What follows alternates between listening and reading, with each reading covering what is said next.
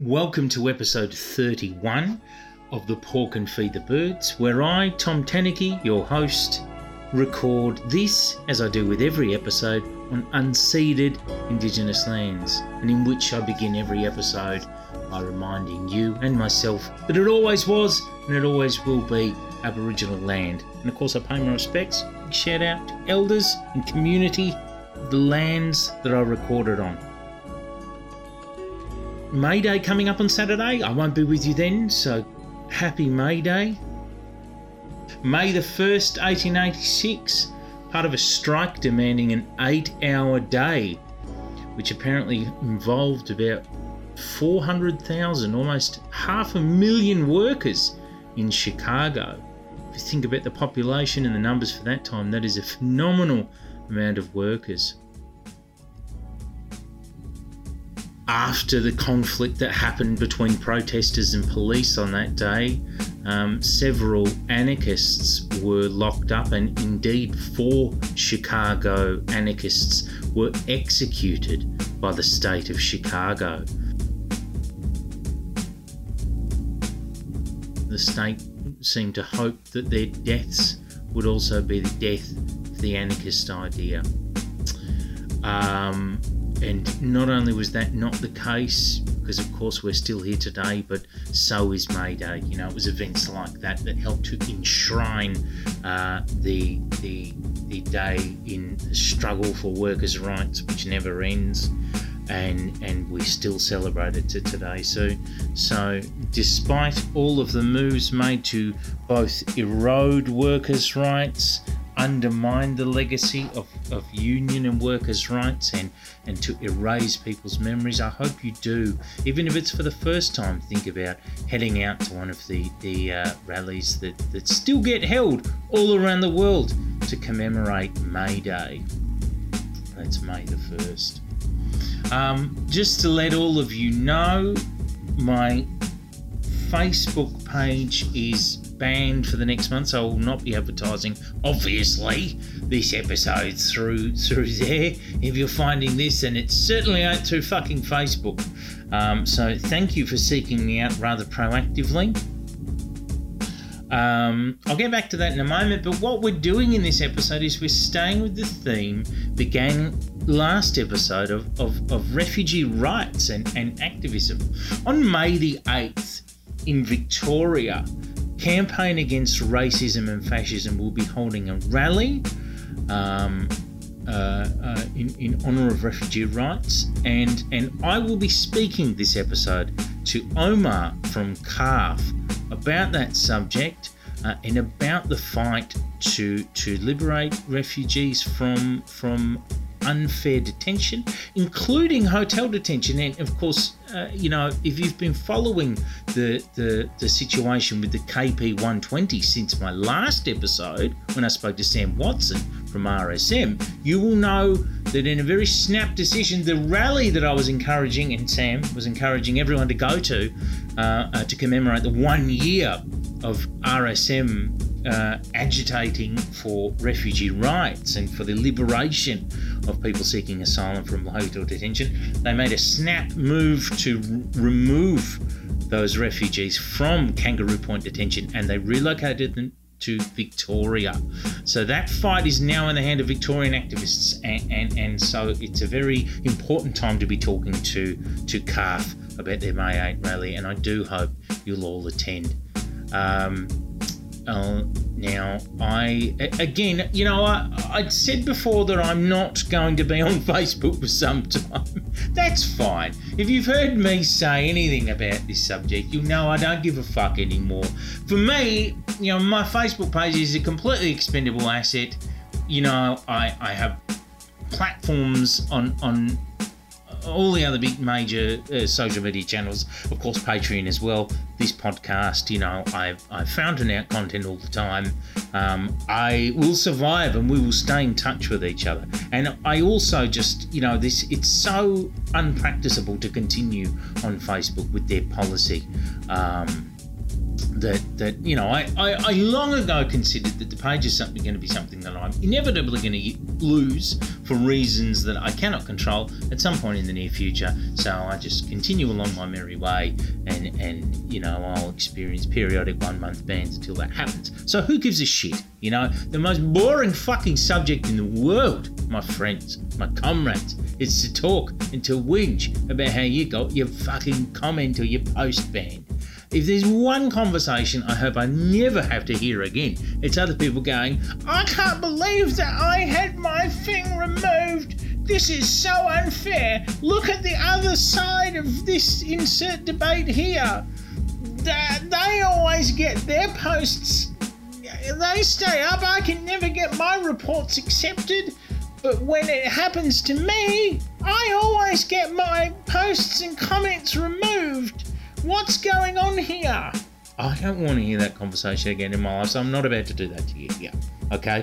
But what I, I, I am saying to you is that these bans invariably happen when I talk about um, the the current context or the history um, or a bit of both of neo-Nazism, and, and, and it's a very relevant history because you of course have militant neo-Nazis organising very adeptly in Victoria right now, and it was me sharing with commentary, might I add, the uh, Anzac Day posting of the National Socialist Network that led to, to me getting banned. And it's not the first time I've, I've, I've lost uh, uh, my my my ability to post for some time because of talking about them. Um, and I, I, just have to remind everyone that that posting about these people is not something I take lightly. Um, because of course you will have seen me if you read my my my periodic articles fortnightly in Independent Australia, you will know that I I believe that yes, of course, it's important to talk about them, but you also have to be careful that you're not doing so in a way that, that provides them with promotion or, or you know something can be used by them or that it empowers them. So i tend to provide mockery uh, where i can uh, where it's appropriate and and or analysis. And free of that um, you really are running the risk of just promoting the group. And indeed, as as anyone saw, you know, last episode I, I referenced a little bit of the National Socialist Network's uh, leaked manual, and you know, it talked about media baiting. So you might recall me talking about that.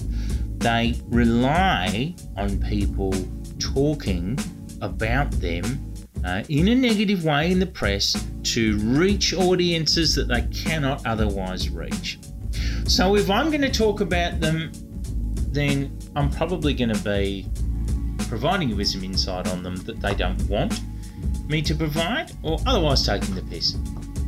Um, and without that, you have something that commentators like Dvir Abramovich of the Anti Defamation Commission do. And he's been whitelisted by someone at Facebook due to contacts that he's had. It's very frustrating that because um, he's been whitelisted to post up the kind of content that the rest of us cannot, while still being one of the worst examples of everything that I'm talking about in terms of things you should not do. He really just provides a dear diary, whitelisted for Facebook shares of National Socialist Network material on one of the biggest social media platforms. And that's exactly what they want him to do.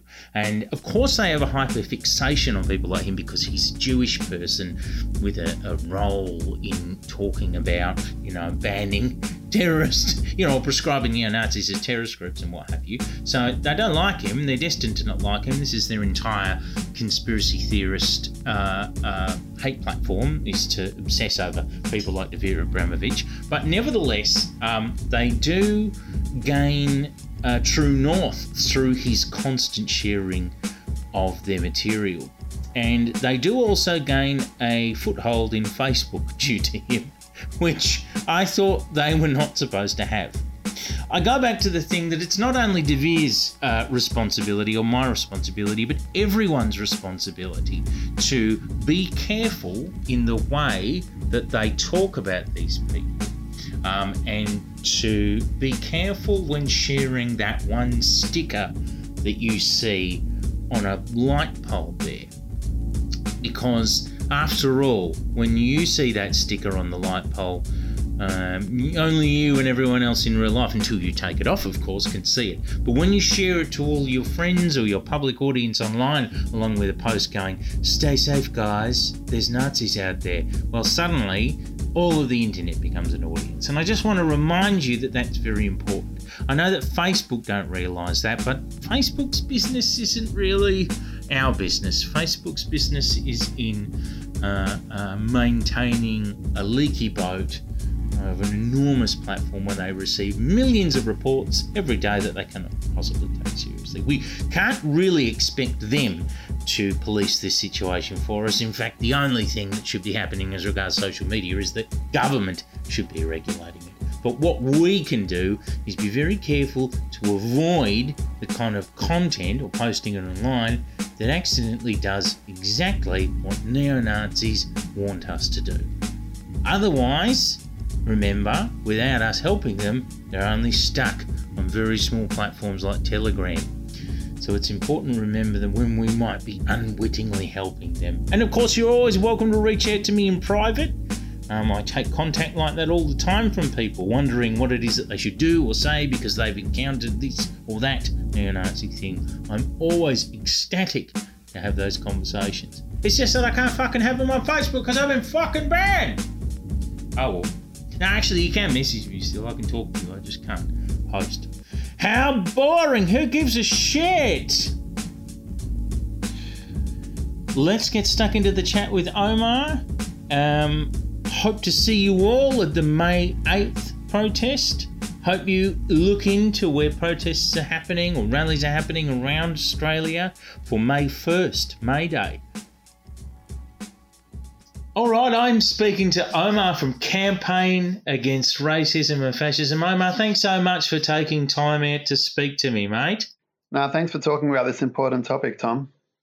I appreciate it, and and and of course, I appreciate the the importance of the topic at hand as well, which is the uh, the the reason for the upcoming CARF rally on May the 8th. Tell me about the rally, Omar. Basically, the demands of this rally are that every single refugee in detention be freed immediately. Um, unfortunately, in this country, we have a long history of locking up asylum seekers and refugees, that is, people who've been deemed to be uh, worthy of um, uh, the status of being officially called refugees. Uh, we want every single one of those to be free. Um, we want all detention centres to be closed um, permanently and uh, reinstatement of community processing. We want all the refugees who are currently um, in detention and outside of detention, because there are thousands of asylum seekers and refugees um, in the community on these appalling temporary visas that give them very, very few rights. We want all those people to be given full mm. citizenship rights um, uh, with access to education, healthcare, jobs, um, welfare, etc. Um, and uh, and more than that, we we think that refugees in our country actually need extra support. These people have been, you know, tortured and abused in various ways for many years. Um, the ones in Park Hotel, you know, up to eight years or more of detention, uh, they're going to need um, special support. So they're the demands of the of the rally on May the eighth. Um, the the rally itself is um, spearheaded yeah. by CARF, but we're collaborating with a range of groups, including the Tamil Refugee Council, the Greens, and Adam Bandt, um, the Muslim Justice Collective, the Daily Protesters, um, and, and, we're still reaching out um, to get um, all sorts of individuals and groups on board as we speak. Um, so we're hoping for a good turnout. There's a lot to fight for, and we want to be we want to be there as long as as long as the issue requires it. Tell me about the situation of people, if you can, on temporary visas throughout the course of the pandemic. Because, of course, you know, and we touched on this a little bit last week when I spoke to Refugee Solidarity Meanjin, the, the conditions that people faced in hotel detention dwindled drastically, of course, you know, with the issues that totally. the pandemic seemed to exacerbate for anyone facing societal issues as it was. You know, suddenly there weren't these protections in place that the rest of us had come to expect in terms of pandemic protection. You know, like like like sanitisation, hygiene, and so on and so forth. But you know, I, I can only imagine that the troubles that people on temporary visas, in terms of their lack of access to to to welfare or to benefits or what have you, might might have faced. Yeah, absolutely. Over the course I mean, of the past year. Uh, you know, these people have been living on the on the sort of margins of Australian society for a very long time. Um, uh, but in the pandemic, that was really exacerbated. Mm. Um, like um, many international students and and others, um, these people, you know, have very yeah. little rights um, and and support services in in our country.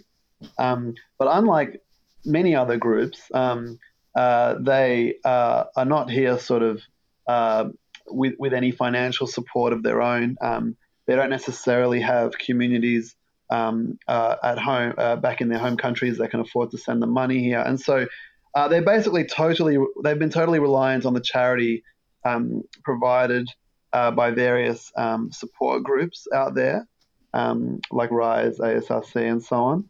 Um, uh, and uh, and just members of the community. many of, of course, of these people come from um, countries uh, like Afghanistan, uh, Iran, um, and so on. Um, they come here with not most of them don't have their families here, but they do have people they know, and so unfortunately they've just been.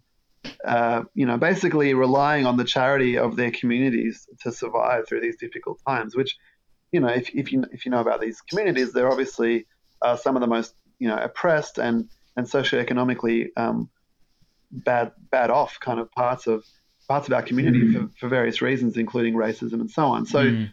to be given mm. to be adding more burdens onto these kind of mm. uh, parts of our society rather than uh, alleviating those burdens and supporting the people who need support is just another example of how the pandemic has really, you know, made the class and racial and gender divisions of our society even more um, apparent and, and extreme than they were before. And of course, you also mentioned people in hotel detention. Uh, those who listened to my podcast last episode will, um, you know, or those who've been paying any attention over the past 18 months will be aware of it. Uh, uh, in, in the case of Brisbane, those who were at the time of my last episode in Kangaroo Point. Um, but, you know, maybe perhaps people from interstate or my, outside of Victoria may know less about those in Park Hotel in Victoria. Can you tell us about? The fight in Victoria to liberate people seeking asylum who've been interned in that hotel accommodation. How have they been? Yeah, well, it's it's been going for some time now. Um, so, from memory, they were moved there um, as part of the Medevac legislation in December. Sorry, they were moved to the Mantra Hotel in Preston. Um, I think in December of 2019, um, off the top of my head. Um, and, and the Mantra Hotel, for, for, for your listeners who don't know, it used to be um, a public hospital. It's a huge building, towers over Bell Street, right near um, the corner of, of Road.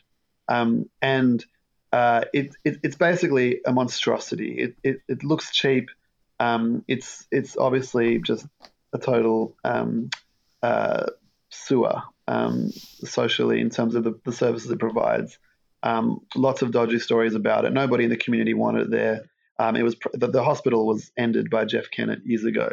Um, now these men who were in there, we you know we'd planned a campaign initially to start organising around it, um, but the lockdown made that extremely difficult. Um, now the left was in a very difficult position during the lockdown because of course we supported serious public health measures. At least those of us who were sensible, I think, did. Um, but uh, we also felt we didn't want to give up our right to protest, and, and these people weren't being looked after. So we were sort of torn. Uh, we did what we could, um, but late last year, when the lockdowns were finally ended, um, uh, I think it was a woman called Samira Karimi who initially began daily protests out the front of the Mantra Hotel, um, which was a really inspired decision. Um, and those protests picked up steam. Um, and me and a few of my comrades live quite close to the hotel, and we joined in some of the protests and began discussing like how can we support. Um, and then basically uh, from about November December last year, um, we organised demonstrations outside the Mantra Hotel, um, which got quite sizable. And then, probably one of the most harrowing experiences of my life was seeing those men moved from the Mantra Hotel to Park Hotel. There'd been many rumours in the days leading up to it, but basically, you had must have been five, six hundred police there from about 6 a.m. in the morning. You had buses being um, prepared. You had horses, riot, riot gear, everything deployed. And you had a couple of hundred protesters doing their best to make it known to these guys that we're on their side and we're going to protest with them as long as it takes. And they were being driven out of these buses right before our eyes. And I can tell you that everyone was crying. Um, because it just felt so enraging that um, these men, rather than being freed after spending almost a year in, inside the Mantra Hotel, were just being moved to another torture camp, another concentration camp in Melbourne suburbs. But we followed the buses, and uh, they bizarrely chose to place them in the Park Hotel right in the heart of Carlton. And there's been protests happening uh, there ever since. Um, we've been really pushing uh, Friday night actions, Freedom Fridays, we've called them. Um, uh, there's also been a couple of set piece weekend demos called by ourselves and the Refugee Action Collective and others. Um, and there's been daily protests been organised um, by a range of individuals, I think, grouped together around Stand Together for Justice, I think is the name of their group. So there's a lot of activity um, happening, and it's important to, to keep it going because a few a few weeks ago there was um, what I guess we thought was a victory at the time, where a number of re- refugees were released.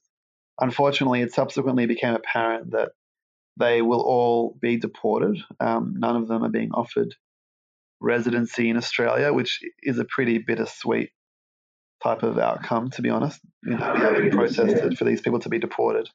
Um, uh, but there's still like 28 guys in there now. So we're going to keep protesting as long as we can until these guys are free. Recently, the remaining KP 120, as we talked about, the people who were formerly up in, in, in Kangaroo Point, who were transferred in this snap move from Brisbane to Melbourne.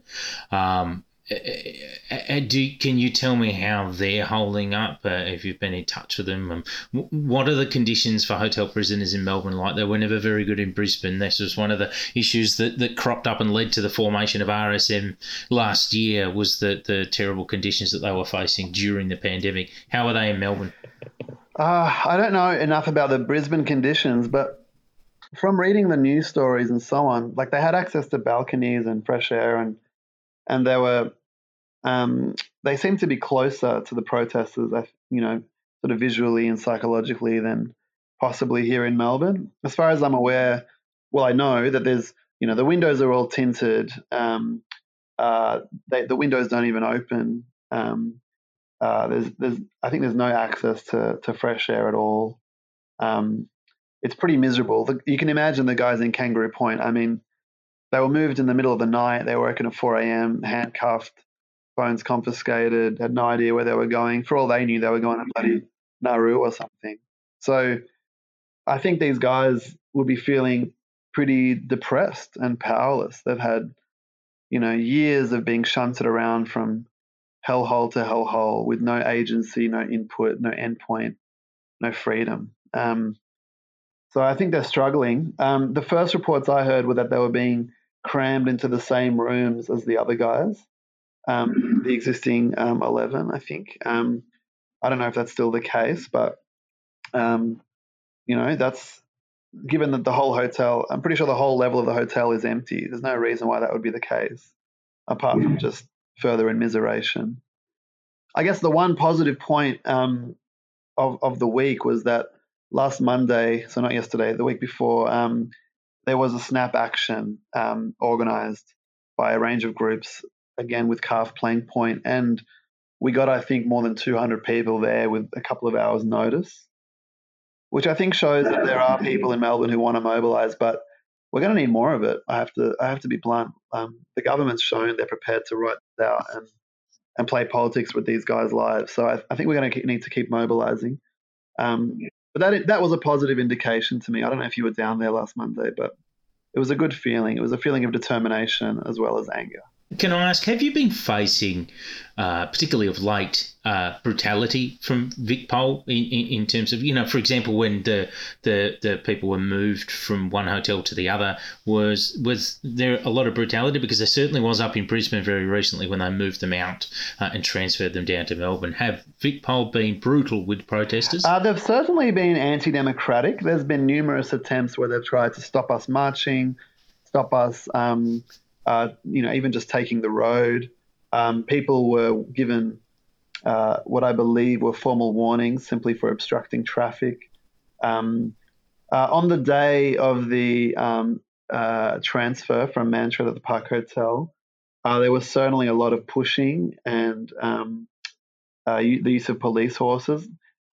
Honestly, Tom, I wouldn't describe it as brutality because I have been at rallies where police have been brutal, and I think we should you know, we should uh, apply a kind of serious analysis and, and not cry wolf. So I wouldn't use the phrase brutality towards us. I would use the phrase very concerning encroachments on our right to demonstrate, um, which I think uh, is important to push back against. And in CARF, we have a very long and proud um, tradition of not c- complying with unnecessarily, uh, you know, well, they're never necessary, but when they're particularly egregious attacks on our right to demonstrate and and um, particularly um, egregious directions from police, we're we're pretty proud of um, defying that where where appropriate. But I think I think the main issue here is the treatment of the refugees, and, and I think um, VicPol are, are sort of slaves to that system. Um, but I think we do want to keep the message very strongly on on the behaviour of the Australian government, and to be honest, Dan Andrews, I mean, these guys are in prison in his state at any time. I mean, the police are controlled by him, not by the federal government. At any time, he could insist that the guys be released. Um, he could uh, remove police protection from the from the facility. Um, he could, at the very least, put out a call in the media for these guys to be freed. I mean, there's there's any number of things that the state Labor government could do. So, from our perspective, we want to keep targeting the federal Liberal government, um, continue to t- highlight the, the complicity of the Labor Party, both federally and state, um, and, and keep the issue firmly on the plight of these guys. Um, I, I want to ask you the same question I asked Sam Watson from Refugee Solidarity Meanjin last episode. Um, it's been over 20 years now. Why why does our government continue its ideological agenda against people seeking asylum? Yeah, it's a really interesting question, Tom. Um, I don't think it's. I don't think it's. I don't think there's a pat answer because I think it's actually changed over time. Um, I think for a while there, under Howard, it was really being used as a weapon of mass distraction. You know, like they were trying to create as much fear and panic as possible uh, during the war on terror. Um, you know, the Tampa, the Tampa scandal, the SIEV X thing, like it's just, just absolute. You know, it was it was hysteria, and it was very deliberately and cynically being drummed up um, to justify shifting society to the right more broadly, um, and and kind of normalize this this barbaric treatment of some of the most vulnerable people in our world. Under the Labor Party, I think it was different. I don't think the Labor Party necessarily um, you know, uh, feel exactly the same way as the Liberals. I think, but they behave the same way, and in some ways even worse because they're cowards. They they refuse to make a political argument about the right of people to seek asylum. They refuse to confront uh, right wing media and liberal attacks, and so they just throw these innocent people under the bus. And in some ways, if you ask me, uh, I'll take a sincere racist over a cynical, cowardly, go with the flow racist. You know, um, and I think that's what Rudd and Gillard did. And so I think that was the situation then. They were just going with it. I think today it's different again. I, I think, I just think it's one of those issues. I mean, it's similar in a way to uh, the harassment of Indigenous people by police. It, it, just goes on because we live in a sick and racist and bureaucratic society where cruelty is absolutely the norm. And there's just so many manifestations of that. And I think in my opinion, as long as capitalism exists and you know we're seeing climate change, we're seeing potential tensions militarily. We're seeing social dislocation. The refugees will keep coming, and those who run our society know that, and they don't want to normalize policy of open borders. They don't want to normalize a policy of humane treatment uh, because they want us fearing each other, and they want us to empower them to enact repression against those who are deemed to be other because they never know who they might want to use it against, you know. So it's a really difficult one. It changes. I think I think right now, precisely because the government is not seeking to really cynically whip up anti-refugee paranoia, I think we actually could win. I think we could liberate these people. Um, but I think it, like we just need a bigger movement. I, I have to I have to emphasize that, and I really hope your listeners take it seriously because if we had 5,000 people outside the front of the Park Hotel at any point in the last six months, I think the situation would be different. I just cannot believe it. But unfortunately, as of yet, we haven't quite we haven't reached those those numbers. Um, and so I think we haven't made it a, a political crisis for the government. I think that's our challenge. That's our task. That's the challenge. The system of redress needs to be through people power, it seems. That's right. Um, in an imperfect world. So you're absolutely right. And I, absolutely urge any Melburnians listening to this to get along on May the 8th. Let that be only the beginning of you starting to show up because this is the kind of activism that requires consistency and it requires right. consistent numbers. But let it begin on May the 8th. Uh, Omar, can you please tell me where, when? Tell me about the rally itself. Where should be people be going and when? So we're meeting at the State Library on May the 8th um, at 2 o'clock.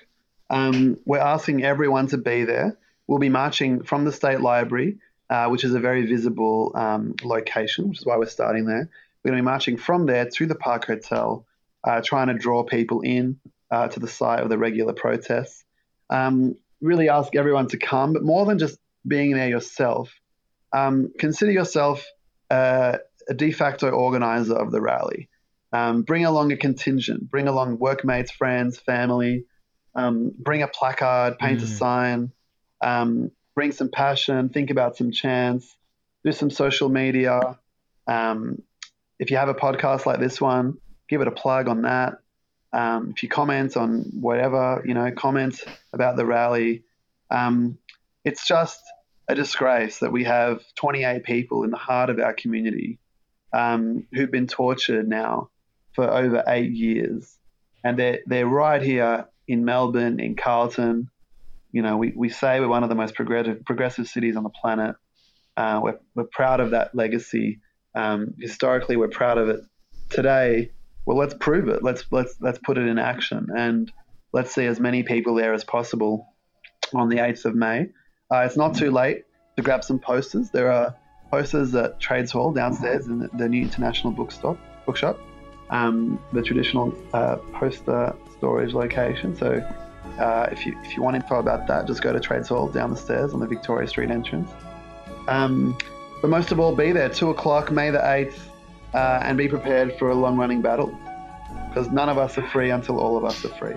Um, uh, anything else to plug, mate? That's all I got for you, my friend. Thanks for thanks for having me on your show. Thank you so much, and everyone, listen to the man. Be there, May the eighth.